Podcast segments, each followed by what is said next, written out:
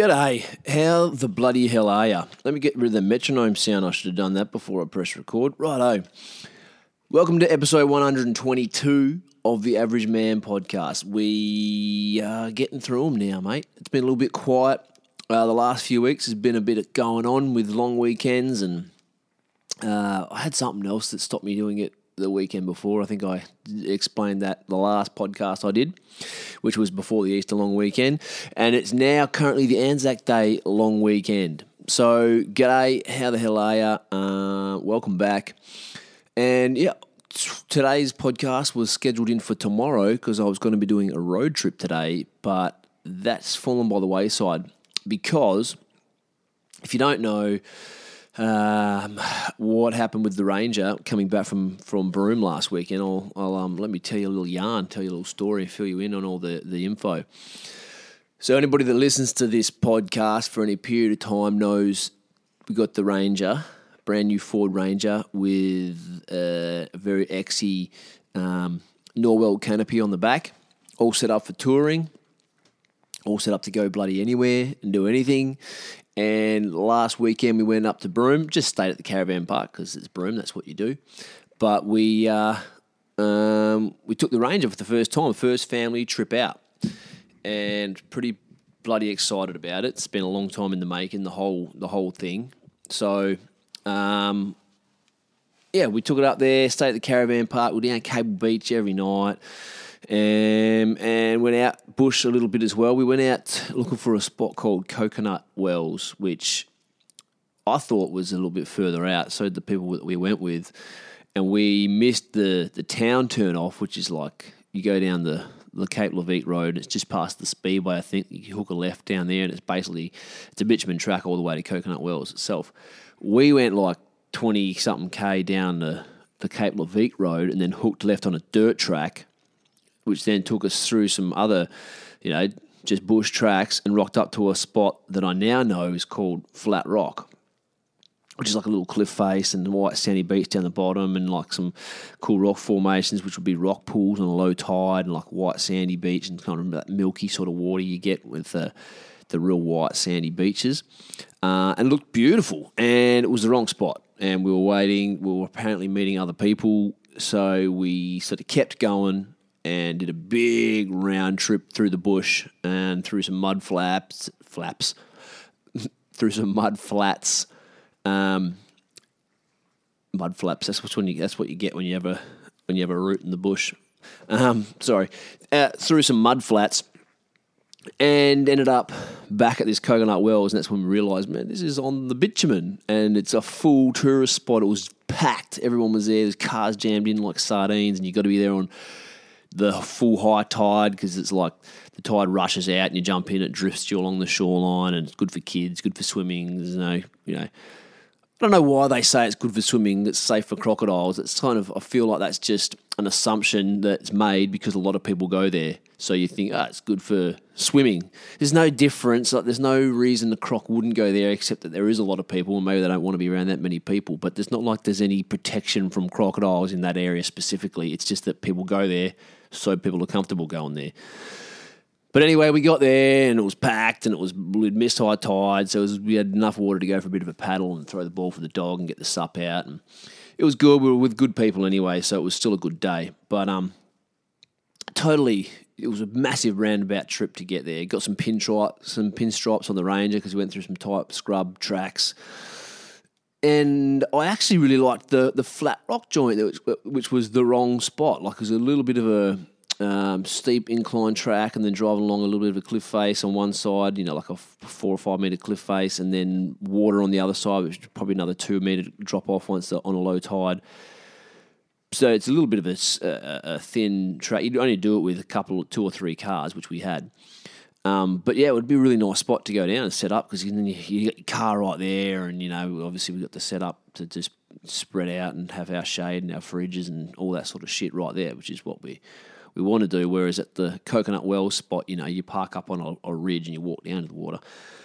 So it would have been a really good spot, and I reckon we'll go back to Broome next school holidays, and I reckon we'll go back to Flat Rock if we can find another car or two to, to come with us, because that, that'll be a really nice day out there if the if the tides were working correctly. Get out there on, on a high tide and just chill there for a few hours as the tide goes out. Definitely keen to go back and try that out. But anyway, um, car was going well, going great. Loved it. Set it up down Cable Beach every night. We were there, a few drinks, throw the ball for the kids. Got some great photos. I don't know if you follow me on Insta, but we got some really good photos just on sunset and after sunset. Well, I think on the last night we were there. Just the magic colours, you know, you get the Kimberleys and the and, and the, and the Pilbara, um, but just with that beach, it was pretty special. Pretty specky photos with full moon that night as well. Um, so that was all good. We had a had a bloody blast in Broome. It was awesome. Uh, we were driving home on the Monday and work. You know, obviously work the following day on the Tuesday. Plan was to come home. I was going to go through the car wash in in South Hedland and give everything a good spray off and a vacuum out because that Cable Beach sand just bloody sticks to you like like no one's business. So that was the plan. Um. So that was the the bloody plan, but um, it didn't quite go down like that. So on the way, we, we used a whole tank of fuel from between Port Hedland and, and Broome and filled up in town at the Coles Express in Broome. Drove around a little bit, as I said, went out to Coconut Wells and stuff with that tank of fuel, but we used bugger all, topped up another 20 litres or something like that before we left town, just to make sure we had a full tank before leaving Broome. And on the way home, I guess I did kind of notice it um, that the car was a little sluggish. Didn't really want to sit on 100 k's an hour with the caravan towing behind it. I just put it down to the fact that we're going up into the wind, up an incline. I thought, okay, it doesn't tow as good as I hoped it would. Um, even though I had no troubles on the way to Broome. But then moving further and further back down south towards Hedland, and we went past uh, uh, Roadhouse, which is the last fuel station between here and between where we were and, and Port Hedland. And like like five or ten k past there, I noticed. I think my my wife pointed it out. Em's pointed out that we only had like a quarter of a quarter of a tank left, like an eighth of a tank left, which wasn't going to be enough to get home. I thought, what the hell? Uh, I've been sitting on 100 the whole time. I shouldn't be chewing extra juice than I did on the way there. And 140 litre tanks should be plenty of fuel between here and Broome, 600 Ks. So I put on the digital kilom- like the digital fuel reader tells you how many kilometers to, to empty, and it was just visibly going down. It was like 80 Ks, and then 30 seconds later, 79 Ks, 78 Ks, 77 Ks. I'm like, oh man, this is we are tearing through this diesel. Like we're not going to make it home. 150, 150 Ks, or 100 by that time like 130 Ks to home. I thought, bloody hell. All right, do a Yui. So he hooked it, did a Yui, had to go back to Pardoo Roadhouse. I'm like, this is not what I want. I'm on the way home, long weekend, had a bit of a schedule to try and keep to get everything back home and get sorted out in time for work the next day. Hook, roll up at Pardoo Roadhouse, and we've been doing a little bit of Google. It, and it was sluggish too. It was like didn't want to go over 80 k's an hour towing, so to go up to like 90 to 100 k's an hour, it was revving out. Wow, not not redlining, but it was 3200 revs, like it was revving and chewing more juice. So I was driving them like 80 k's an hour, and it was just sitting on 80. Something's not right. Did a bit of Google Doctor on it, and everything was saying fuel filter, fuel filter, fuel filter. So I pulled over, um, pulled up, and I was I made a few poor decisions. Right, uh, went and looked in the servo there, the Roadhouse, and they only had Toyota fuel filters on the shelf, and nothing like nothing to clean the fuel filter like you want like a carby clean, like a pressurized cleaner in a can that you can get it and, psh, and spray it into the filter and, and blow the gunk out. They didn't have anything like that there either. So right away. I should have just left it. Should have just called a tow truck because I didn't have. Even if I pulled the fuel filter out, I'd had nothing to clean it with or replace it with. So I wasn't really gaining anything. But I guess I wanted to know that it was fuel filter because it was just hypothetical at that stage. I wanted to know if there was something else we could do to fix it and get on the road and get home again. Messed around with this fuel filter for a couple of hours, got it out, washed it in some petrol in a bucket, tried to get the gunk out. Didn't didn't really work. Um, got it got some shit out of it, didn't get enough out, and um, I was like, okay, well, we now have to call tow truck to come and get us. I wasn't going to drive home with the, the filter as dirty as it was. It was like covered in gunk. So when putting it all back together, what I did the, when I first started pulling the fuel filter out, because I'm no mechanic by any stretch of the imagination, um, I popped the top of the housing off, which is like a little cap with four clips on it, which I didn't need to do. It's a screw body. The whole thing screws in half. You pull the housing apart, and the fuel filter just slides out in the middle.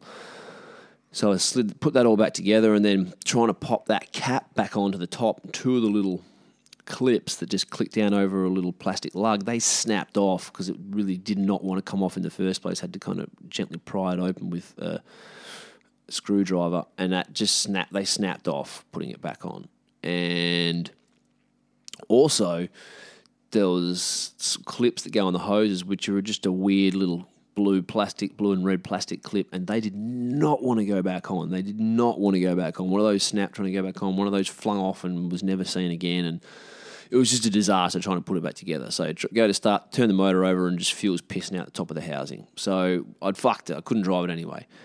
We called a tow truck at like six o'clock to come get us. We'd been on the we'd been there for like two hours fucking around with this thing. So poor decision straight away. Should have called should have called RAC straight off the bat, and shouldn't have touched anything in hindsight. But I did, and we called them at like six o'clock, and you know we're an hour and a half out of town. And then with a few back and forth phone calls between us, RAC, and then the tow truck company, it was 10, 20 past 10 by the time they rolled up to pick us up and we lucky we had the caravan there. We pulled up, plugged it in because I've only got 240 volt power on this old caravan. Plugged it in, put the aircon on. It was boiling hot. Put the kids to sleep. Had a you know, uh, I couldn't you know had a some some food and some waters and just chilled out and whatever.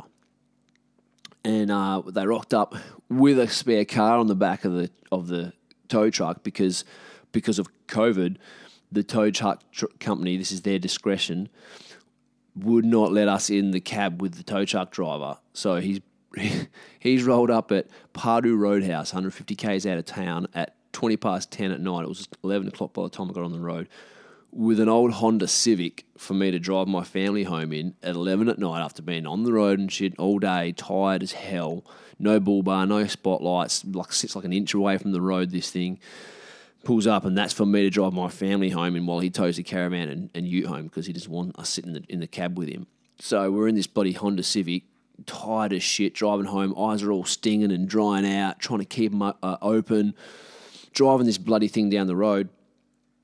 Super dodgy, dodgiest, dodgiest trip I've ever done with my family in the car. Did not feel safe. Was not comfortable. Um, just more COVID bullshit. Like that's safer than than us sitting in the cab with him with masks and shit on, right? All all tested negative. We had tests on us because he showed him rat tests with masks on. Emma has the proper ninety five masks on her.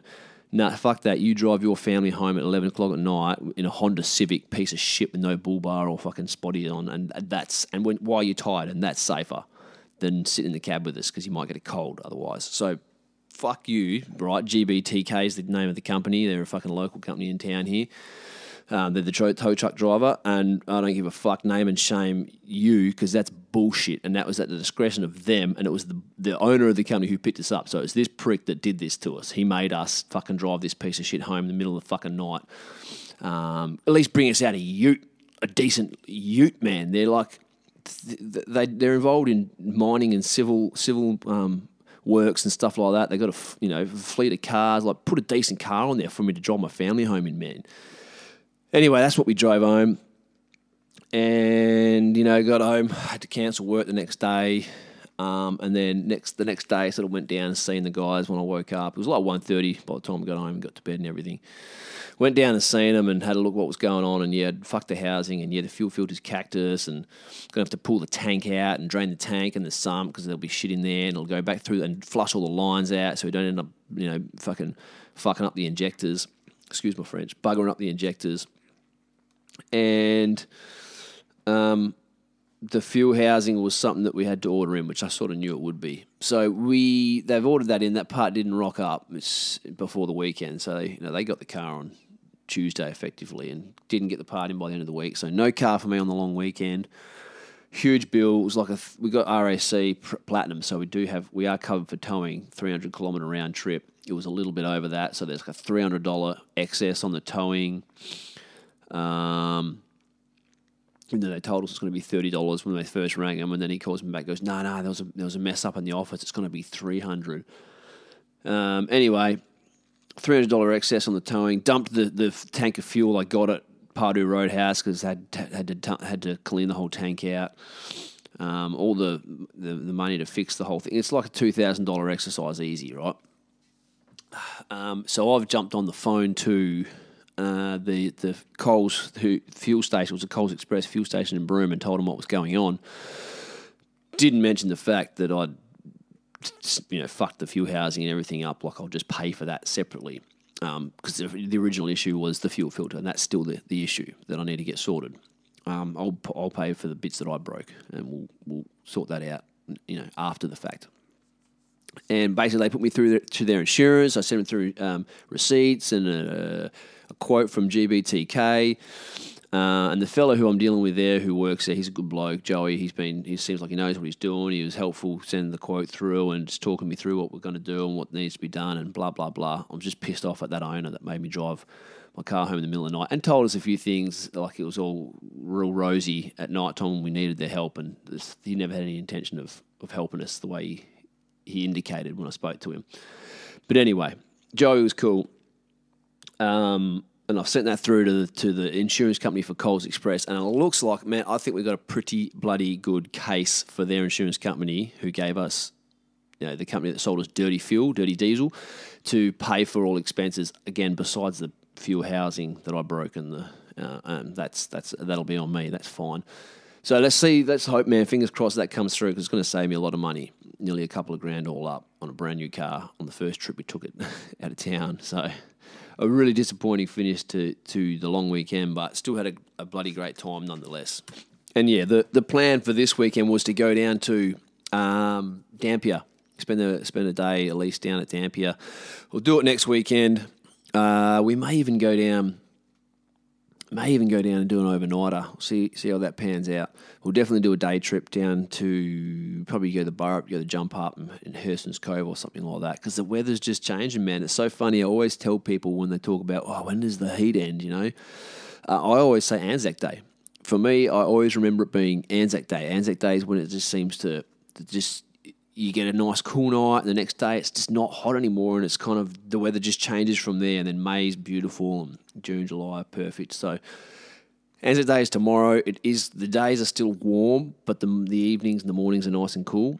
So let's just see. I reckon, I reckon tomorrow, last hot day we have, and then the working week ahead is just milder and milder every day, and and it's just going to be beautiful moving forward. So looking forward to some weekend uh, day trips, overnighters. Get the fire pit going, get this caravan out again. All just linchpins around um, us getting the bloody Ranger back next week, and then please just hope, just pray for me. Uh, whatever it is you you do, um, um, do a rain dance, do a smoke ceremony. Um, I don't know, meditate with a fish on your lap, whatever it is you do to, to get things to happen positively for you in your life.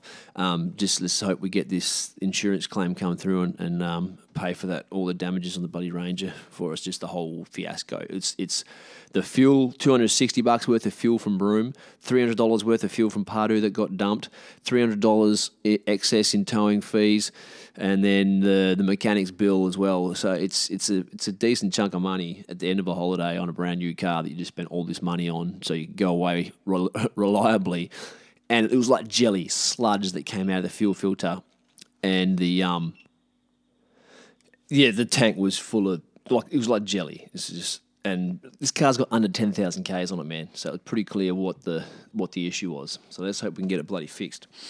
Uh, moving on from that, um, it was bloody good, man. And the dog, the little pup who's sitting here next to me, uh, the little camp dog, she was really good at the caravan park and down the beach, and she's so easy to travel with. So she was a she was a bloody winner, winner chicken dinner. The little the lone remaining dog that we got. So that was cool. Um, what were we talking about last time out? Last time before Anzac Day, I think it was pre UFC 272, and I was pretty amped and pumped up about it. And we had some pretty good results. So the little Australian champ, Volkanovski, who's the uh, featherweight champ, the featherweight champ, he put on a masterclass. He cleaned up the Korean zombie, just outclassed him. Just perfect, too good timing, speed, everything it was just amazing. So that was cool to watch. He's talking about going up to lightweight to find a, a competitor there, a challenge, just because he's just he's miles ahead of the game. It's awesome. It's awesome to see. Um, he was awesome. There was Sterling actually won against Peter Yan. I think I had my money on Yan because he looked so much better than him in the original fight. It was a close fight, tight fight. He could have scored it either way, but yeah, Sterling probably edged him out with the decision on that one. Wasn't the best fight in the world. But what was really good was Chimaev versus Burns, and I was so hyped about this fight. This is the, um, yeah, the Chechenian cat, who's got all this hype behind him. He was like, all his um, previous wins have been, you know, first round knockout. He'd been punched once or something like that, or four times in his, no, once in his in his or twice in his four UFC um, fights prior to this, just destroying guys, smashing guys, all this hype behind him, and he stepped up to fight the number two com- contender in the uh, welterweight division, which was a massive step up, and a guy who's a super good grappler, real knockout power, um, who's uh, legit, not not not a joke at all. And they went toe to toe for 15 minutes. It was a great fight. We got to see Chimaev get tested. We saw him; he wouldn't, he couldn't blow through this guy, but he showed so much aggression and um, skill the grappling back and forth was pretty cool. Gilbert Burns, as tough as they come, he he took some good shots, dealt some good shots. So we got to see the gas tank on Chimaev, the chin on him. We got to see the heart on him, push through adversity when it didn't go his way easily. And some people were like a bit underwhelmed because they just are used to him destroying everyone. But I think that's crazy because his the step up was huge, the adrenaline of it the fact you're fighting the number two guy in the world now all of a sudden. Um, we didn't know if he was legitimate or not. We didn't know if he had a chin, a gas tank, all that kind of stuff. We know he's got all of that now. He needs to refine his. Uh, he, he needs to refine a few things before he meets Kamaru Usman, the champ. But he needed a fight like this to see where he was at, what he needs to fix, what the gas tanks like, all that sort of shit. You can't just blow through all your com- competition and then step in the octagon with Kamaru Usman because he'll just drag you into deep water. He's been to deep water now. He knows what he needs to fix. He knows he needs to chill a little bit. He can't just can't try and knock these top contenders out, like just blow through them like he was doing with unranked guys. He needs to he needs to use all of his skill set and be prepared to be in there for the whole 15 or 25 minutes. So I was super I was I was happy with the result. It was a clear win, but a great fight, and he's on to bigger and better things now. So the, the train, the hype train, is well and truly on track with this dude and the way he handled it, the whole thing, super cool afterwards, really respectful. He was happy to have had a hard testing fight like that. Just all the just all green lights for me. Just ticks all the boxes. This, the dude's gonna hopefully go all the way. He needs, I think, two more fights, and then fight Kamaru Usman and hopefully take the the belt off him. I just think it's time for a change of guard at welterweight there. Um, yeah, so pretty cool, pretty cool card, and some pretty good implications for the rest of the, the those divisions. And also on the weekend just now, t- today, uh, there was a pretty big uh, boxing fight. It was Tyson Fury, the undisputed heavyweight champ of the world, the big six foot nine Manchester Gypsy King, and he knocked his opponent out and sort of retired in the ring. And it just sort of begs the question: Is like he's the best heavyweight boxer of our generation, hands down, no arguments whatsoever. but I just wonder if how good he really is. If he's if he's top five of all time, I kind of think that he is. But then it's you know you do get caught up in the moment when when you're watching someone currently do the damn thing. Um, you know, uh, uh, the bias of of you know what's happening now is strong. You know, you could he have handled a, a, a primed Mike Tyson when he was 21 years old, just savaging people, jumping in through underneath the guard, knocking them dead in 20 seconds. I don't know. We've never seen anybody do that to him, but you know, you just never know. You know, what about the Evander Holyfields and the Lennox Lewises of the of the day? I tend to think he would have beat those guys fairly handily. His footwork and his length and his actual boxing prowess is so good. His chin's amazing. He got laid out flat by Deontay Wilder, who's one of the heaviest power punchers to ever do the damn thing, and got up and then won the next round and ended up knocking that guy out the next two fights after that. So he's a super dangerous guy with a really good chin, all the all the skill in the world. I think he could have beat any any of them. I mean, it's hard to put anyone against a prime Mike Tyson back in the day. I know a lot of people would say Muhammad Ali as well, but you know it was a different era. You know, Muhammad Ali much smaller. Um, the sport wasn't where it is now in the you know late sixties and seventies when Muhammad Ali was champ, and you know Muhammad Ali was the greatest of all time, not just because of his boxing skill, but because of who he was culturally and what he stood for, and you know the, the, what he did outside the ring. He was he was an amazing man, you know. Um, just take away all that and just put skill for skill inside the ring. I mean, Mike Tyson would have killed Muhammad Ali.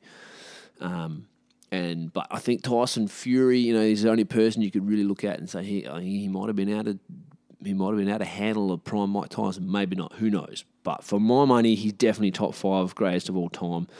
Um, you know, maybe not as dynamic as some of those guys, Evander Holyfield and Lennox, Lennox Lewis and Tyson in his prime and some of those kind of guys, but definitely one of them, man. Definitely one of them. He's up there, and he's a real character. Great character. Great for the sport. Great to watch. Great art on the mic. Great outside the ring. Just a just a real, real, yeah, crazy, uh, exciting champion. So. Uh, and yeah, might be his might be his last fight, but there's some rumors in the mill that he and the heavyweight UFC champion Francis Ngannou uh, are keen to to to put something together to fight. Ngannou kind of seems to think it'll be in next year in Africa, so Rumble in the Jungle too. We'll see. Uh, personally, again, Ngannou can knock someone dead with one punch, and you know he's the UFC heavyweight champion in the world. But I mean, realistically, um, Tyson Fury just picks him apart and destroys him, really. But it'd be cool to see. Be cool to see. But you know, having said that, the MMA fighters need a win in this arena, man. All these MMA fighters are going boxing, boxing stars, or even YouTube stars at boxing, retired UFC fighters, and and losing.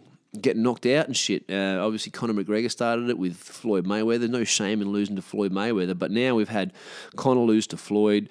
We've had Ben Askren get knocked out by the YouTuber Jake Paul. We've had Tyson uh, uh, Woodley, ex champ, get knocked out by the YouTuber Jake Paul. And, and, I feel like there's another one. I know we need some bloody success in this realm. What we need is one of these cats to fight. Um, uh, Anderson Silva, who's doing some boxing now, he's over there. He he he actually did beat a, a boxer, so yeah, he he beat beat um, Cesar Chavez Jr. I think who was a great boxer in his in his day.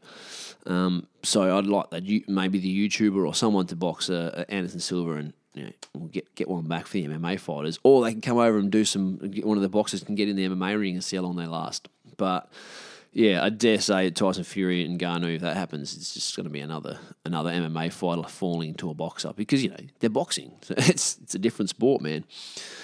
Uh, I'm going to get out of here uh, in a minute, but just wanted to quickly glaze over something that I think is pretty exciting. The Elon Musk possible hostile takeover of Twitter. I don't know if you've heard about this, but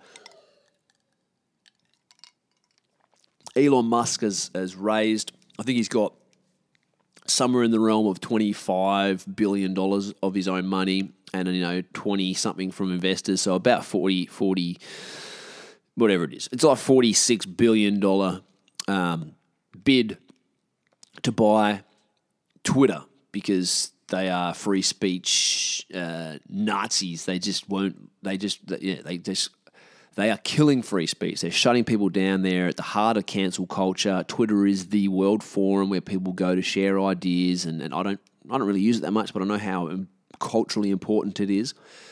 And it's very, very left wing biased, and tech giant tech giants tend to be very left wing and they run it and they shut down and they only let the people who they want to speak speak. I mean, Donald Trump got kicked off Twitter. That's crazy. I mean, much of a you know you know asshole as the guy is, he's, he's the next president of the United States of America. He should have a voice.